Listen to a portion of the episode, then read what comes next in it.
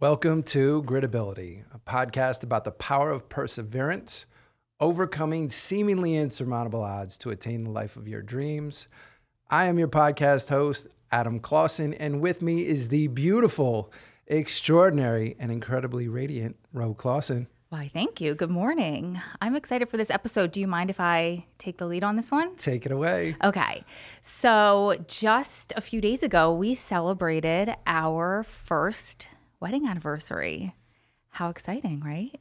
So I thought it would be fun to talk about, well, first of all, the fact that we actually got married because for many years while you were in prison, we called each other husband and wife. And I think we did it to define our level of commitment. However, I learned like very recently before you got home that I don't want to say it was disrespectful, but it we were very lucky that we weren't legally married while you were inside because there was this extra layer of stress and drama that actual legally married prison wives had to go through. Like stimulus checks back, you know, in 2020, how do we split that? Does he get one? Do I get it? Do I not get it because he's in jail? That type of stuff. So, finally we did it, and I think we need to tell that story how we officially got married. It didn't, and then did. yeah. Yeah, and then I think we'll talk about you know how we made it through your marriage and give any kind of tips because it's been 15 years. We've just been married for one. Exactly, and that has been a little bit confusing because I always, I have always referred to you as my wife. Well, I'm not going to say always. I'm going to say for many, many years. And I'm not sure at what point that that term changed from like girlfriend to wife. Um, but at some point, I mean, you were making the trip six and a half hours each way, coming up to see me. Um, often, like during the summer, like every other week, you did that a lot. And to me, it was just like the, the amount of sacrifice was just incredible. Uh, so I, I couldn't see like that's my girlfriend. Yeah, I get it. And it was just insufficient. Yeah. And I remember I just followed your lead. I just, I was like, oh, I'm his wife. I guess he's my husband. But so when you did come home, you met this very dear friend now, this woman mm-hmm. who was up to become a judge and I will, I vividly recall this. At least this is how the story went in my memory. We're sitting out to lunch. It's her, her husband, you and I. And she's like, So you have to tell me, when did you guys get married? And in her words, she's like, You got all sheepish and shy and said, Well, we're not legally married. And she was actually up to become a judge. She's an attorney. She was up to become a judge at that point, And she's like, Oh, girl, you could be my first wedding when I become a judge. Can I do it? And I was like, of course. And she goes, no, no, no, I'm serious. And at the same time, like, I'll be your wedding planner. and then she took a couple steps back. She's like, I mean, if you want me to be. And I was like, listen, I could care less about a wedding. I'm not the little girl that dreamed about my wedding dress since I was eight years old. Like, go for it. Cause if you don't do it, we're not going to ever do it. And it was great because fast forward, she's helping us plan this wedding. And we had all of these obstacles in our way that we tried to cancel probably five times on her because we decided we were going to get married on February 13th. This lunch took place December or early January.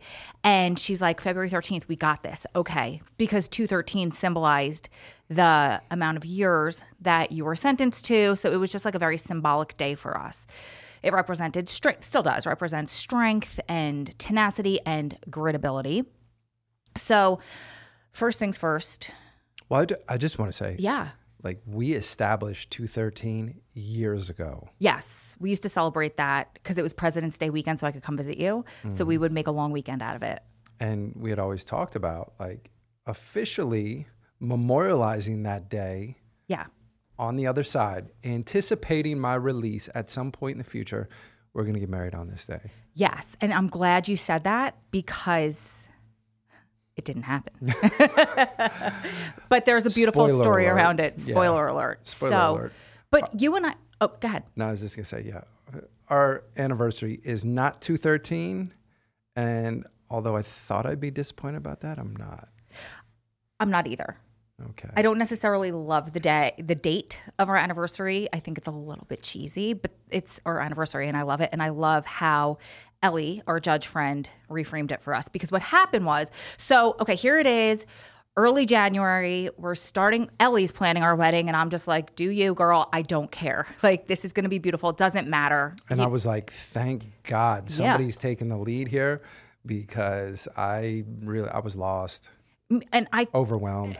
And, and just like that wasn't our priority. We were fine not being married, but at this point we had a six month old.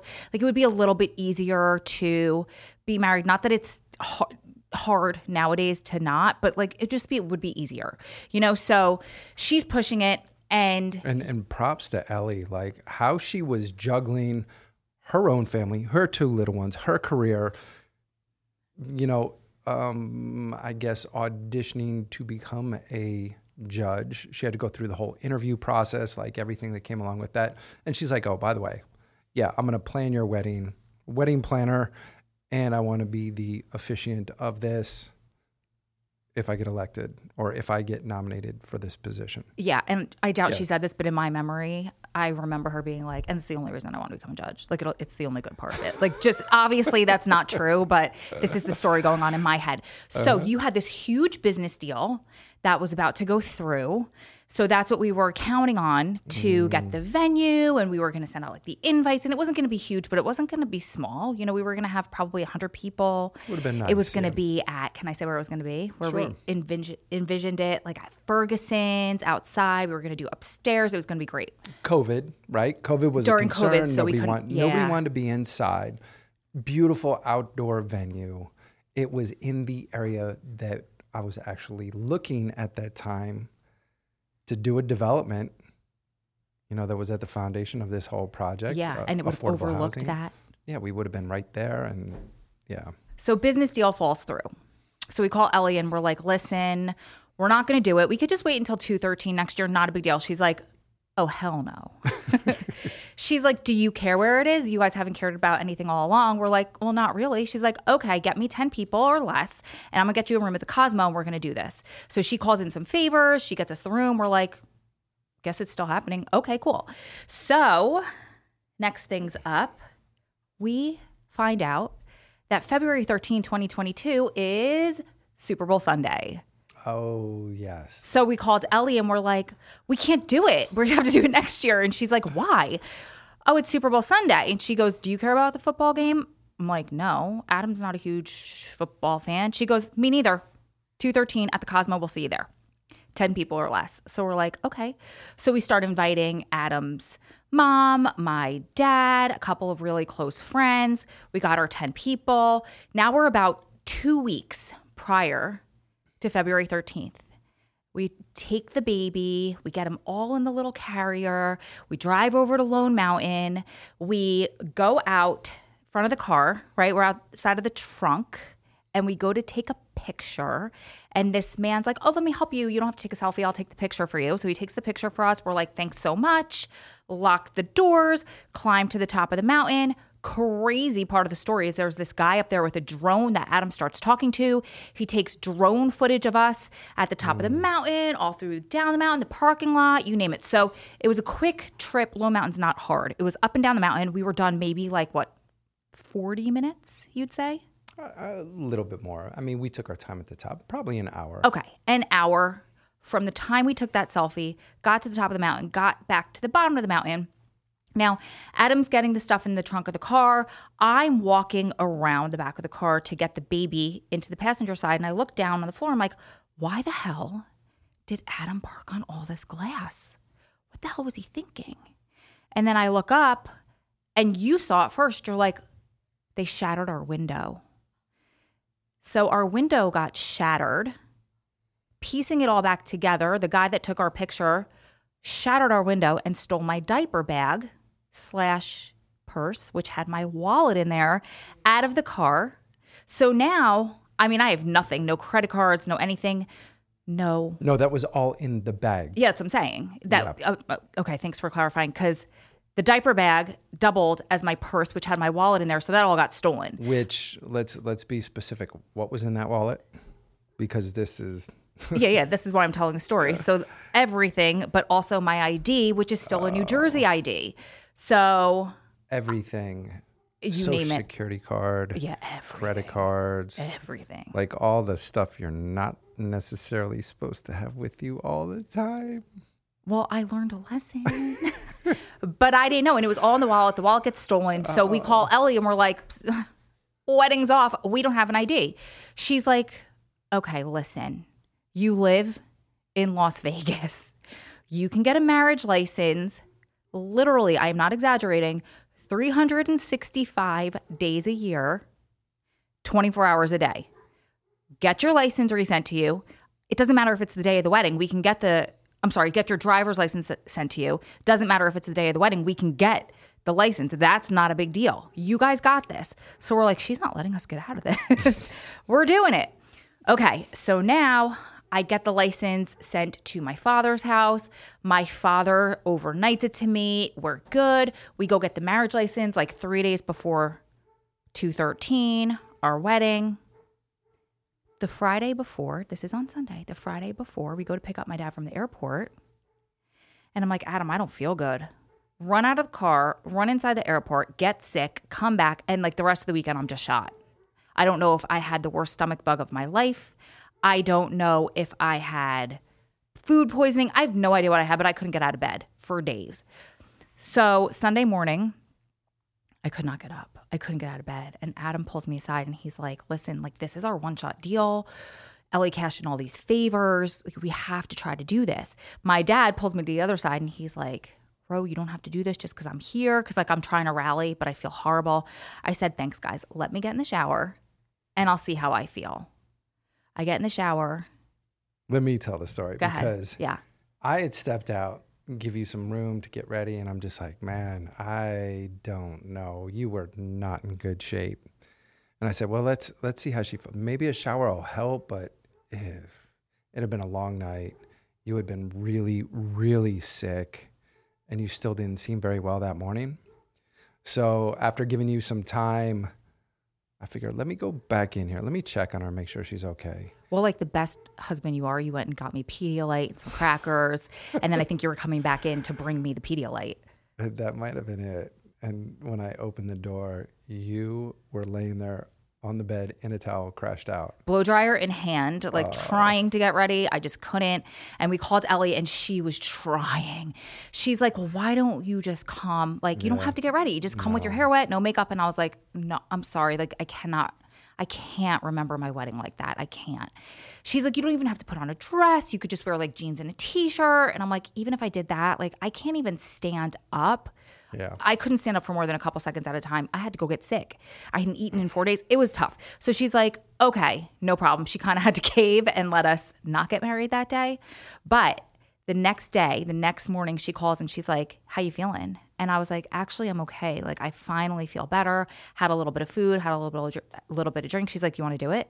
And I was like, yeah, let's rally. We got this. Our parents were still here. Unfortunately, our really good friend slash your attorney Yeah. He, his wife, and his kids were here. They all really wanted to be a part of it as well. and we wanted them a part of it because like they're a just the symbolism. They're First of all, they're good friends, but huge part of our story. yeah, they're the reason why we're here.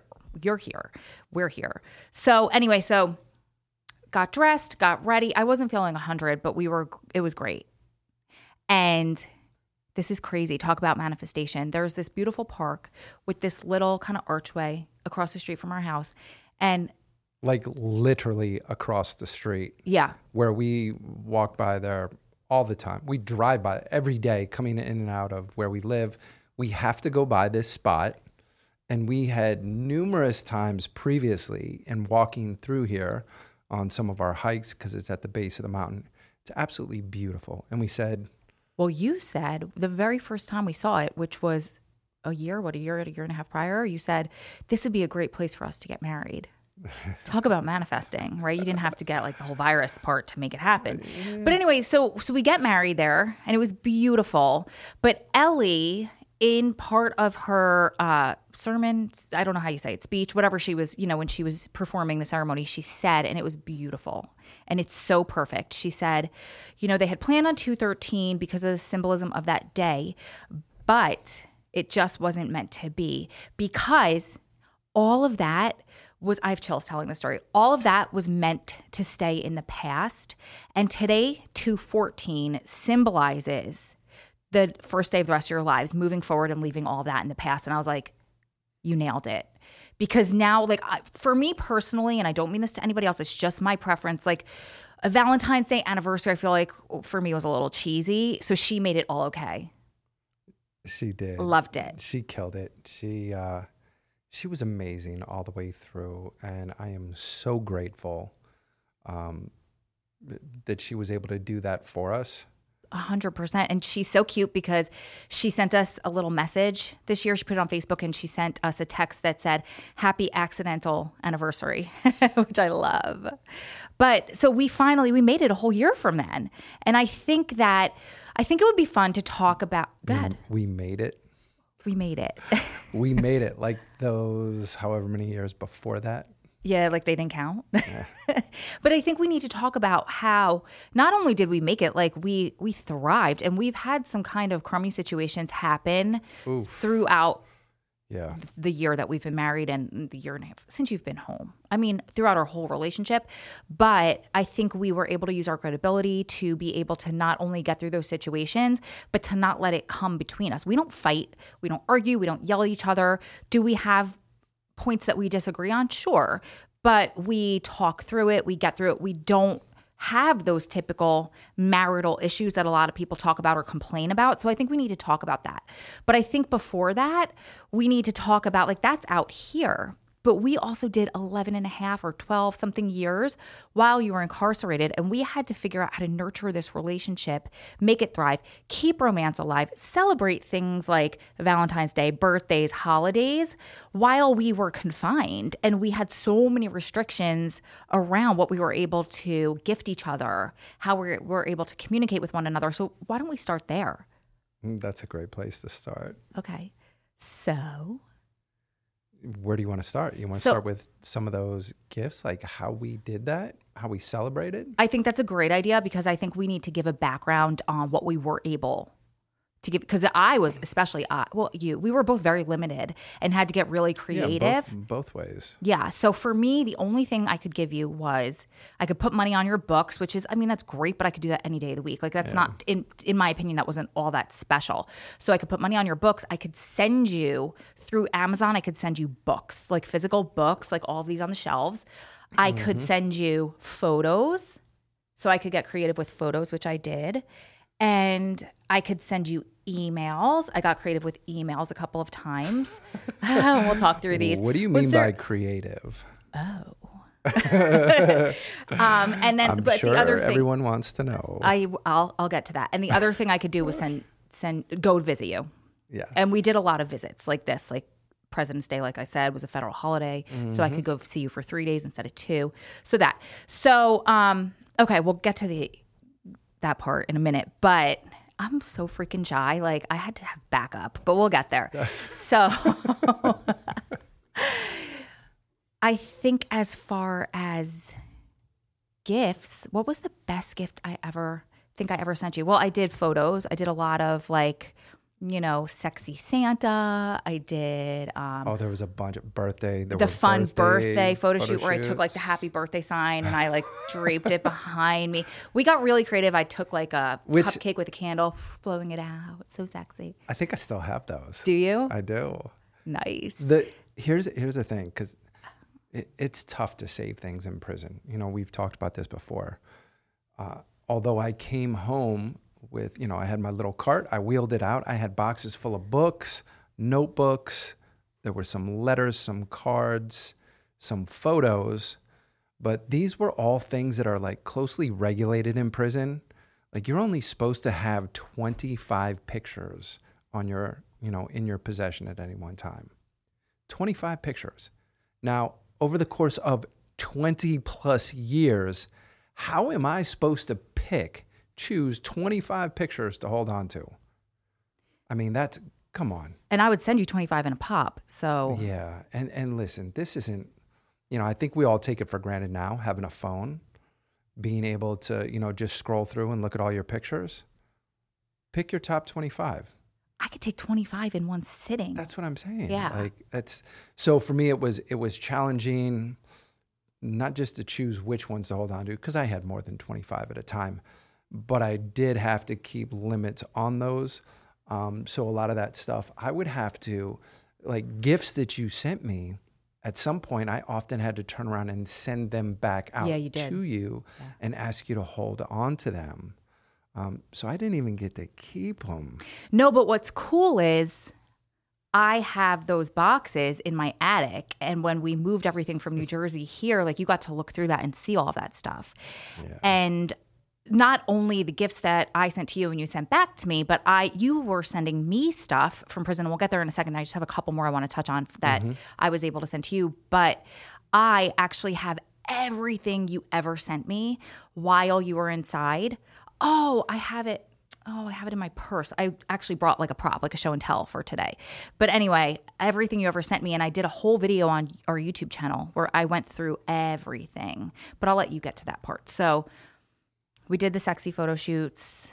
We did, oh, I did a recreation of Rosie the Riveter because I'm saying that one. Because she's right there behind you. Oh, there it is. Yeah. And I And put what on it- there, What does that say? it says, I think we were like 10 years in at this point. So it was like, well, I could just look at it. Hold on. Yeah, turn around, look at it, because it says right there on it. Okay, it says Mrs. 5421366, which was your prison number. Mm-hmm. And then across the top it says we can do it, just like the Rosie picture. And then it says something like 10 years down, 203 to go, strong enough to wait forever. Yes, and that's why it's on my vision board. Like that inspired me every single day. Yeah. Okay. Yeah. So we'll get a little after dark right now. Gritability after dark. Gritability after dark. All Here right. it goes. So I was always so shy. So people always asked us about like our intimate conversations and phone sex and all of that. I could never do it ever, which I had to like, have a conversation with you one time because one of my girlfriends was like, You're depriving him. And I'm like, I don't even know what to do or how to do it or what to say. and you told me, You're like, It's okay. It's awkward for me in here too. So now, after 11 years, this is Valentine's Day 2020. So it's right before the pandemic. Mm-hmm. And I enlisted the help of a girlfriend. I'm like, listen, you told me if I ever needed anything, you're really good at this. I need you to write a, I need you to write like a risque after dark email to Adam for Valentine's Day. That's going to be his gift this year. And she did. And then I had to edit it like a little bit. it was like way out there. And I'm like, I can't, I cannot send this. I'm blushing just even thinking about hitting send. Well, she had a little bit more experience. She had a lot more experience, and she was great. She was so gracious because she was a good friend of yours, so that had to be awkward. But she was like on it, right? Yeah. So I edited it down a little bit, and I sent it to you. And the kid sent it. I was like, "Oh my god! Oh my god! What did I just do?" See, now keep in mind, and here's part of what makes it awkward, right? We've talked about this before living com- just so transparently because of the scrutiny that not just I was under, our relationship was under. Like, we had officers very, very closely looking through everything that was said, everything that was exchanged. So we know that they're reading this, right? And it's likely not just one. This stuff gets passed around. They're like, hey, did you see this email Clausen got from his wife?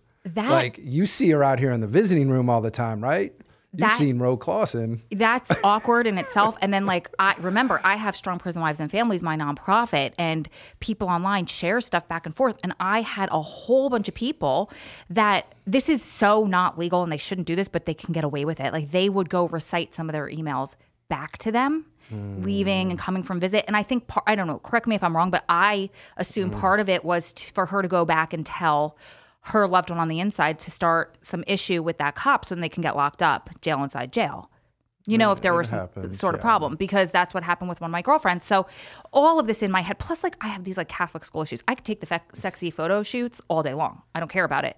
Ask me to put it to words. No, thank you. So, so you get this 10 years or 11 years into this, you get this out of the blue email from me. What was it like? I, I need to know what on your end what that was like. I'm I'm trying. I remember the email um, because I printed it and saved it because I knew It's not on the vision board. it's not on the vision board. Thank God. but it was in that box that came home. Um, and I knew how difficult, what made it so meaningful was I knew how difficult that was for you, not only to put that together, but to go ahead and hit send. Just uh, uh, that's what made it that much more special because it wasn't even what was in there. It was the fact that you were willing to do that as something for me. Like that's what made it so that eh, more than anything that was actually written written in there was was just the act itself. What's awesome is I was I just remember this right now as you were talking. Oh my god, this is so great for you guys listening. I was in the middle of recording a YouTube video that day when you called with your reaction and I recorded it. Did you? And it's uh, yeah, and it's up on YouTube, and it's called like intimacy in a prison relationship or something like that. And like I went into it being like, oh my god, I can't believe I said that, and then you just so happened to call.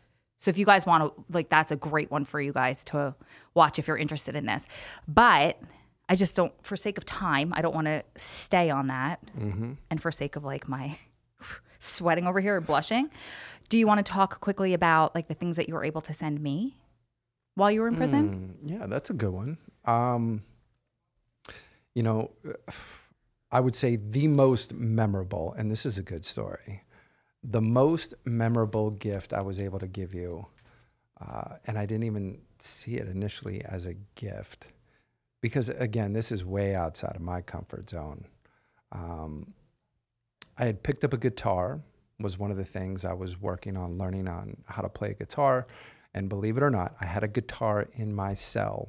I had it checked out for like 90 days at a time. I could keep it in my cell. I was part of a, you know, a music program where I, I had this guy who was an absolute savant teaching me music um, way over my head.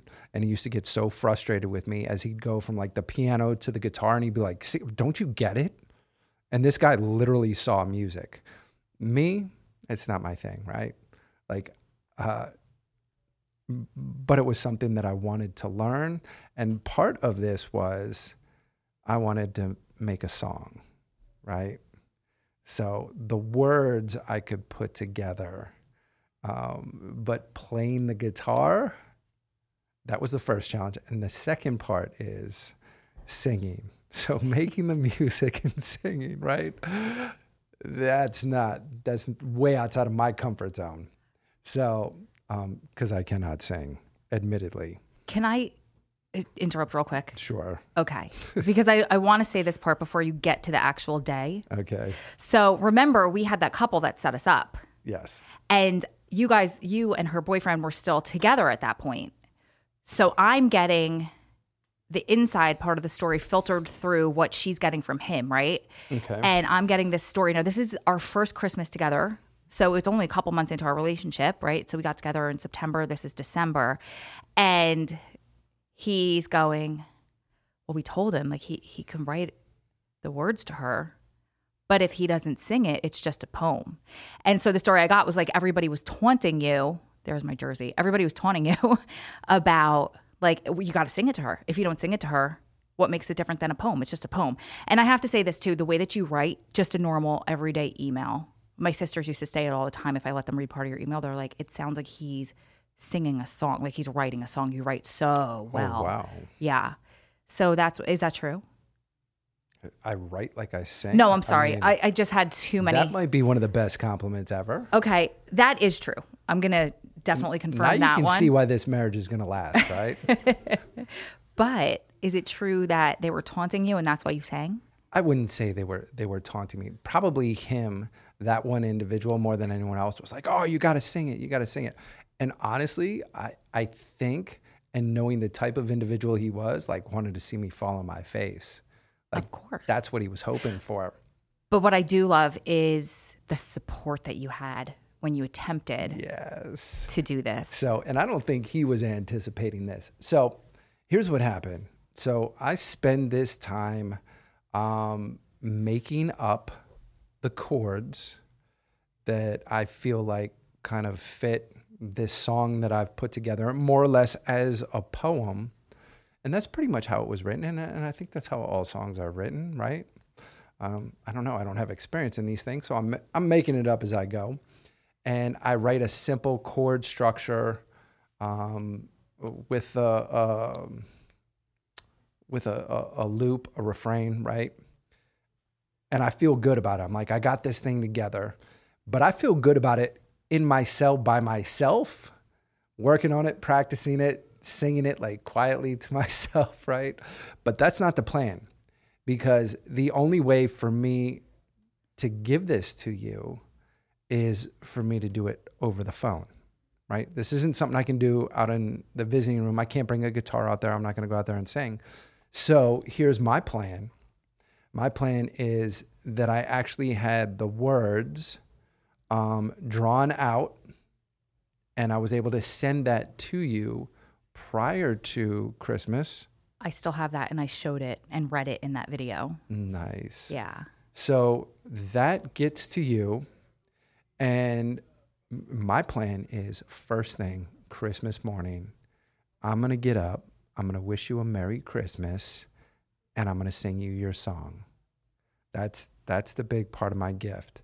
So the night before, I did a little gift giving of myself, and there's not a whole lot you can do in prison, but my guys, the guys that I'm tight with, you know, I put together little packages. I had these big Hershey bars that I was giving out, you know, little notes, just, you know, words of appreciation. Um, and I went around, I handed them out to everybody. And I want to say I put like a ribbon, a bow on it. And believe me, little things like that in prison go a long way. Like nobody's giving gifts. So I go around, I give them out to, to all my guys on the unit. And a couple of them I ask, to to help me out in the morning. And generally on the holidays, like it's quiet, it's somber. People aren't really coming out. They're not, you know, they're just kind of leaving people be because understandably, like people kind of getting their feelings that day. They're missing home. And sometimes you, you just, you know, want to allow people that space. And that's what I was counting on. I was counting on everything being quiet, everybody being up, you know, in their cells, not really wanting to interact too much first thing Christmas morning. So we run out, we go to breakfast, we come back, and I tell these couple of guys, I was like, hey, you guys ready? I was like, here's what I'm doing. I need you to hold me down on the phones. Now, the phones are down in the corner of the unit, and the unit's wide open. Uh, so, no matter where you are, with your chair, sitting, watching TV, the phones are right there in the corner, and the officer station is right there in the middle. So it's wide open. Like this is, there might as well be a spotlight. So I go up to my cell. I get my guitar. I get the words to my song, um, just in case I get nervous and I start to forget the words. And I go over to the corner phone. Now all four phones are open, but it's Christmas Day, right? People are going to be calling home. They're going to be talking to people part of the reason why I want to do this first thing. I need these guys to hold it down and keep everybody else away from the phones while I sing this song. You know, like guys come to hold point. Let me just explain this. Like sometimes races, while they're using the shower, like especially when tensions are high, will have someone out front of the showers holding point to make sure that that person on the inside is okay right? And there's different places, different times where you have people hold point, you know, to secure your position, kind of like military. And so I asked these guys, I need you to hold point so I can get on the phone and sing a song. So I get down there in the corner, I call you up, and I can tell, you know, it's early, it's quiet. You're almost whispering, I wish you a Merry Christmas. And I tell you that, hey, I, I have this song, your song, I'm going to sing it to you. And you're like, okay, go ahead. I was in bed. You woke me up. It was great. I'm like, yeah, I'm sitting up. Like, okay. So I get the phone, I set it down. It's right there. It's on an elevated, you know, it's basically where I'm standing. And I haven't practiced playing the guitar standing up. I practiced every time sitting in a chair. So this is awkward. And I just realized this at the moment. I'm like, oh man, I'm not used to doing this. So I start start playing and I start singing. And I'm singing kind of low, but I'm trying to like face the, the phone, the microphone, so that you can hear me. And these guys are looking at me. They're smiling. They're like, yeah, louder. louder. You had the best wingman back then. I did. That you know what I'm talking about. Yes. Yeah. the best, like eh, through and through. He's like, "Come on, bro, come on." So I'm trying to sing a little bit louder. Now, mind you, there are people out on the unit. The officer is about ten feet away, looking at me like, "Are you kidding me?" And then He looks up at the cameras like, "I hope they're getting this on camera right now." and then wasn't word spreading and like people are coming out on the tiers and it's getting packed and people are watching. That's the story I got. I don't know if it was getting packed, but every person who was down there watching TV at that time, there's probably 30 people, all start like kind of looking over towards the phone. They're like, is this guy? Because I'm pretty serious. Like, I'm not a guy that jokes around a lot, you know. So, this is a side people have not seen of me. so I'm I'm singing, right? They're telling me louder, so I'm trying to sing louder, and I can't sing. Right? I don't have a good I don't have a good voice for singing, but I'm giving it everything I got, right? And these guys like they're starting to chuckle over there, but they oh. also don't want to laugh too hard because they're like, I don't know how this guy's going to respond. Like if we're actually just laughing at them. like nobody wants to do that. So I get all the way through, right? And I'm I feel myself like my color. I got to be bright red at this point. Like I'm embarrassed, but I'm like it's all worth it. So I grab the phone, back off the counter, and I go, "So what do you think?" And you're like, uh, "I couldn't hear it." I heard nothing. I'm like, oh my God. Now, here's the thing those phones have voice sensitive mics. So, anytime it's away from your face, it automatically does not pick up. But I'm not thinking it. I'm thinking I'm projecting loud enough right at it. It's going to pick it up. She's like, I didn't hear nothing. And I'm like, oh my God. So, these guys that are holding point for me are like, what's happening? I'm like, she said she couldn't hear it. And they're like, we'll do it again. I'm like, oh my God, The- you've got to be kidding me. I can't do this twice. The There's- disappointment in your voice, though. Oh, But so I'm saying you had the best hype guys, wingman, and not just in that situation, but in every situation back then. Those They- guys were great. they were. They're a large part of the reason I'm here, Yeah. too, because they also um, gave me support in other areas that I needed to ensure that things went the way that it needed to go. And, and it's good part of the reason I'm here. So, yeah, they're like, listen, man, do it again, bro. We got you. The guys over here that have been watching TV acting like they're not really looking like kind of smiling, they're like, do it again. do it again. I'm like, oh my God. And now there's people coming out, right? Because I said it was quiet and you got people clapping and stuff. They're like, what? People that are in their cells are coming out like, what the hell's going on out here, man? And they want to be mad, right? Because they're like, it's Christmas morning. Like, I don't want to hear nothing. And they come out and they see me with a guitar over by the phone, propped up with this notebook. And now I got my my brother's here holding the phone up for me. He's like, "I got you, man. Like, go ahead." Trying to hold it towards my mouth, and I'm like, "Let's do it again," and I did. So I I went through it again. I sang the whole song. Oh my god! And I got to the end. I was like, "Please tell me you heard that." I heard nothing. Oh. And I'm like, you could just do it at Visit, like oblivious me. Just sing it to me at Visit. I was trying anything because you were so disappointed. Yeah, it was. And I had practiced and I was so and and for me back then, remember I still had that paralyzing fear of public speaking. So this wasn't just public speaking. Like this was long before I had even, you know, gotten any training, had exposure, opportunity to work on the public speaking where I, where I'm comfortable now. I'm still I'm an extreme introvert. Yeah. So here I am, like putting myself on blast, doing something I'd never done before. And I think for me, there was a realization in that. I'm like, oh my God, I'm in trouble, man. Like, because there's no one else that I would do this for. Oh. Well, and I think that that just speaks volumes to the lengths that we go to see each other smile. And those are a couple examples of what we did on the inside. I mean, I have so many more listed in my notes, but I just don't think we have time to go through them. And I think that the lesson in this one for our listeners is how we transition that from inside to outside because that's where people can really learn from. And when you were inside towards the end of your well no it's when you first moved to the medium facility. And there was this assistant warden who was amazing and she recommended a book to you that you recommended to me called the five love languages by dr gary gary chapman right? We Gary just had to look up his name the other day because we forgot his first name. And that book stayed with me and that is my number one recommendation to any couple looking to strengthen their relationship and make it last forever. Now it does have a little bit of a religious connotation that like I kind of just look past because I'm not a very religious person, but that didn't stand in the way for me. Like it didn't ruin it for me or anything like that. Um, and basically, in a nutshell, what this book teaches you is that there are five different languages in which you hear, you receive, and you give love.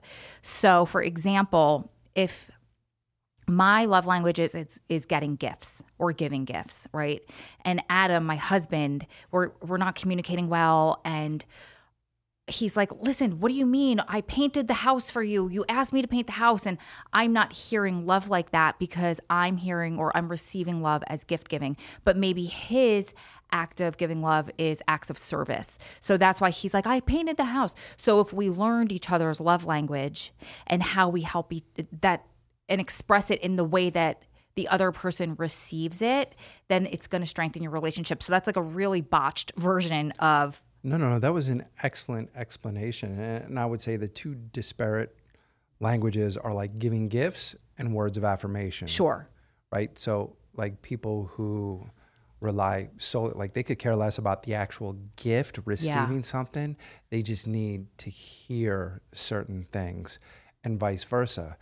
And if you don't know that about your partner, and more importantly, if you're not, I'm going to say even more importantly, for the longevity of your relationship, for the health, the well being, for, for each of you long term, if you're not paying attention to all of those love languages, because although we have a primary, we still touch on all of them, right? Ooh, good point. and you want to make sure that you're you're touching each one at some point because if you're not like something's getting neglected and you might not realize but that might be a point of separation within your relationship Miscommunication, all that stuff. And what's great about this book, too, and this isn't sponsored, they don't know who we are. Un- unless they would like to sponsor us We would love that. Because honestly, like the minute I find out a family member or friend is engaged, that's what they get from me for either an engagement present or at their wedding shower with their gift because that's how important this book was to our relationship. And what's great about it is there's spin-offs of it, right? So it's like the five love languages for a military couple, the five love languages for a man, for a woman, this and that. And you can find them all on Amazon and it's definitely less than $20. It might even be less than $10. And what I thought was interesting, right? And what I still ponder is is there did our love languages kind of morph or shift or go on hold when you were in prison? Because there were certain things we couldn't do for example acts of service. Like if that was my love language language which it isn't. But like you wouldn't be able to paint the house for me or take out the garbage or do the dishes at that point. So i was always curious about that. Mm-hmm. And i think that there needs to be a five lo- love languages for prison couples that we consult on. I think that's a great idea Right? because there is definitely there is a distinct difference between. Um, I'm not going to say a distinct difference. There are aspects that uh, you know obviously we um, handle differently from inside to what we do now, and I appreciate getting to utilize all of those other languages in a more holistic manner. And I, yes, thank you. And that's where I was going because I think a big part of what made our relationship and makes our relationship thrive, but especially over that first year of marriage where a lot of people say like that's the hardest and there's a lot of fighting. And if you make it through that, you can make it through, blah, blah, blah.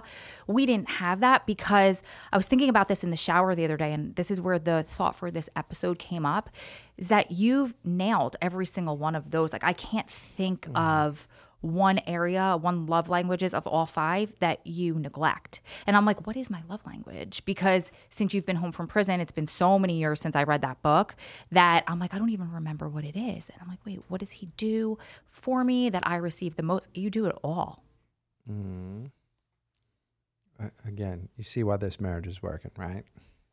Um, but it is. I'm also very intentional about that. Like I'm, I'm conscious of the fact of overly conscious of all the sacrifices that you made. So I do go out of my way to constantly say, affirm, you know, all of those things that I appreciate about you, to let you know how much I love you.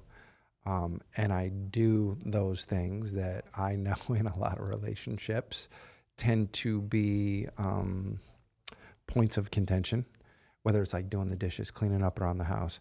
I'm like, listen, to, to me, those are small things that I know if I'm doing all of those as much as I can, like that it's just appreciated because you always respond to that as well. So it, it does go both ways. It's not only, you know, um, doing the things that you know that your partner needs or appreciates, but it's also then acknowledging those. And I think that we do a very good job of that. And that's where the communication comes in. Absolutely. And I think you just touched on so many things. So, of course, there's the love language, which will definitely help. But let's say you haven't read the book, you don't have time, you don't want to read the book, right? You just described compassion and empathy and even sometimes sympathy like i had to give up my abs for us to have a baby but i'm just kidding but like compassion and empathy prior to just snapping you know everyone's going to be in bad mood and you're going to snap sometimes you're going to get hangry whatever it is but i think we lead with that and we learned to lead with that for so long like i i try to put myself in your shoes prior to just having an emotional reaction mm and that's huge. And yes, communication and not just open and honest, like sometimes brutally open and honest, that it's hard to communicate on that level. But also, we promised each other from day one that we would never lie to one another. So I know that no matter what you tell me, I can work with because it's the truth. And I think a lot of times in other relationships, and not just romantic relationships, where in my opinion is the most important, but in other relationships like work relationships or friendships or family relationships, a lot of times you're presented with something that you're supposed to take as fact. But if you don't necessarily trust that person or if they've been dishonest with you in the past, then your first reaction is, well, is this the truth? Or do I have to uncover if this is a lie and then react to what I think it could possibly be? Like, that's not that's not healthy, especially in a romantic relationship. And I've always said, like, I can work around and with and through anything as difficult as it is. We could do it together as long as it's the truth. Mm. And I, I feel like there are times where the challenges that we've faced out here, we've been able to kind of step back and I, I guess just know that we have each other and know that we can say whatever is going on and be able to just do that openly, honestly, without any concern and feel safe, feel comfortable in that. Having that, like in, in my mind, that's what a marriage is all about. That's what any real partnership is all about. Um, because there are, you're going to have different relationships of different levels in your life.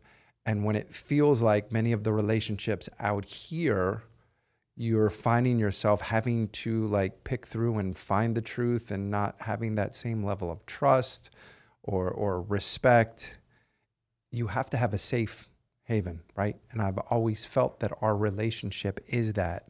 No matter what was going on on the outside we could step back by ourselves and have the space and support that we each needed to to just feel good moving forward. Yeah, and I think once you do that, it takes a lot of the other things that couples will fight about off the table. So, for example, you know, the communication and all that stuff, but something that couples fight about all the time is potential infidelity, right? Jealousy, that type of a thing. But if I know that you're being honest with me all the time, that's off the table. Like, I know that you're being honest with me and something that you've been so good at doing. And maybe it's more I mean, it's you, but maybe it's more because we didn't have this in the past. But you check in with me all the time, like, and I'll check in with you all day long. You know, not just like, hey, I'm I'm leaving this appointment and I'm going here, but it's, hey, I missed you. I wanted to hear your voice while I was in between meetings. Well, I'm I'm going to say that's because it's genuine as well. Yeah. And unfortunately, not everyone has that same relationship. Well, that's why I included that we didn't have that for so long. I couldn't just pick up the phone and call you ever. I wasn't, I didn't have the ability. I had to wait for you to call. We had 15 minutes to talk, and then we would get cut off. And let me tell you, even though you have a minute warning and a 30 second warning, it never gets easier to just not hear your voice anymore. It's just like cut. Well, we don't have to worry about that ever again. No. Okay, so we have speaking to each other in your love language, if you know what it is and can figure it out, or read the book, which I recommend. Open and honest communication, true transparency and honesty. What am I missing? What else did we do to get through the first year of marriage? To get through the first year of marriage, not get so caught up on the gifts themselves, on the things that we give each other, but to more importantly, to be there. And when I say be there, I mean be present, give each other attention. We're both very, very good at that, regardless of whatever else is going on. Um, when either one of us says, like, can can you hear me for a second? Like, I have something. Can I read this to you? Can I talk to you about this? It's like putting everything else aside and giving that full attention. And I don't think I don't think too many relationships, too many people do that for each other. No, and also this just popped in my head when you said that. Like the other day, we heard it was like on TV or something back when I don't remember what it was, but one of the people in the relationship said to the other one like we need to talk and you're like oh because that's going to make somebody go into a conversation defensive right and even if i went to you and i was like we need to talk and it was about something good you're going to like you're going to catch your breath your heart's going to skip a beat and be like oh great like here's here's something she's going to Yeah. drop a bomb on me so like you just said like hey can i just talk to you for a second or hey can you listen to me for a minute can i read this to you it's just in the way that you present things Yeah. so, do you think it's it was easier to communicate and show love and respect and all of that stuff on our relationship while you were inside or out here? I'm going to say 100% out here. It's definitely easier. There was so many challenges on the inside in finding novel ways to demonstrate the love, the appreciation, um, especially limited time communication, um, physical um, interaction, you know, like us being actually in person. We had so many limitations for such a long period. I have so much appreciation every single day now. And I think that's a huge advantage for us that we live with a different sense of gratitude just in our day to day lives. Yeah. Um, which is why if I'm out and I and I have to be doing something, and as soon as I'm done, I'm like, man, I can't wait to get home. Yeah. And I I I genuinely feel that.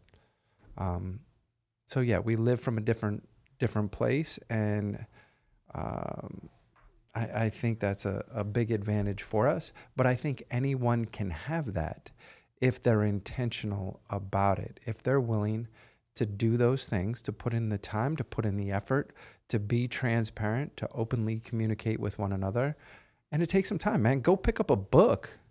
Go pick up a book. Spend the time to read that book. If your relationship is not, if you don't think it's worth picking up that book and reading it or doing something similar that you know is going to benefit both of you and enhance your communication and, you know, improve your love language, like then why are you in that relationship? Yeah, I agree. And just, you know, learn it from us. Like, I think that it's it is easier now, of course. But at the same time, I think that had we not had that experience, like if if I could give you guys this gift, right? Shorten it, don't make it take 11 years and don't make it, you know, surrounding a prison relationship, but I had to learn how to really really really communicate, which I don't know that I would have been able to do at that time had it not been for our relationship. So open and honest communication. And I got really, really creative. And I still do that to this day. Like I'll pack you snacks sometimes when you go to work and I'll put like like Notes. little notes. Oh my, and I saved the notes. I'm so happy because like that's like something you do for your elementary school child, but it's just fun for me, you know, and it brings us back to where we were. So that's what I have for you guys Do you have anything else to add? No, I, I know that there were other gifts that we wanted to talk about. Um, but I think we could do a whole nother segment on gifts from prison and the things that you can do and, and the cool things um, in addition to a song. Some of the other things that we did over the years, we could always talk about those. I think more importantly, we wanted to cover, you know, what allowed us as a couple um, to really build our relationship and to thrive during this last year, despite all of the challenges.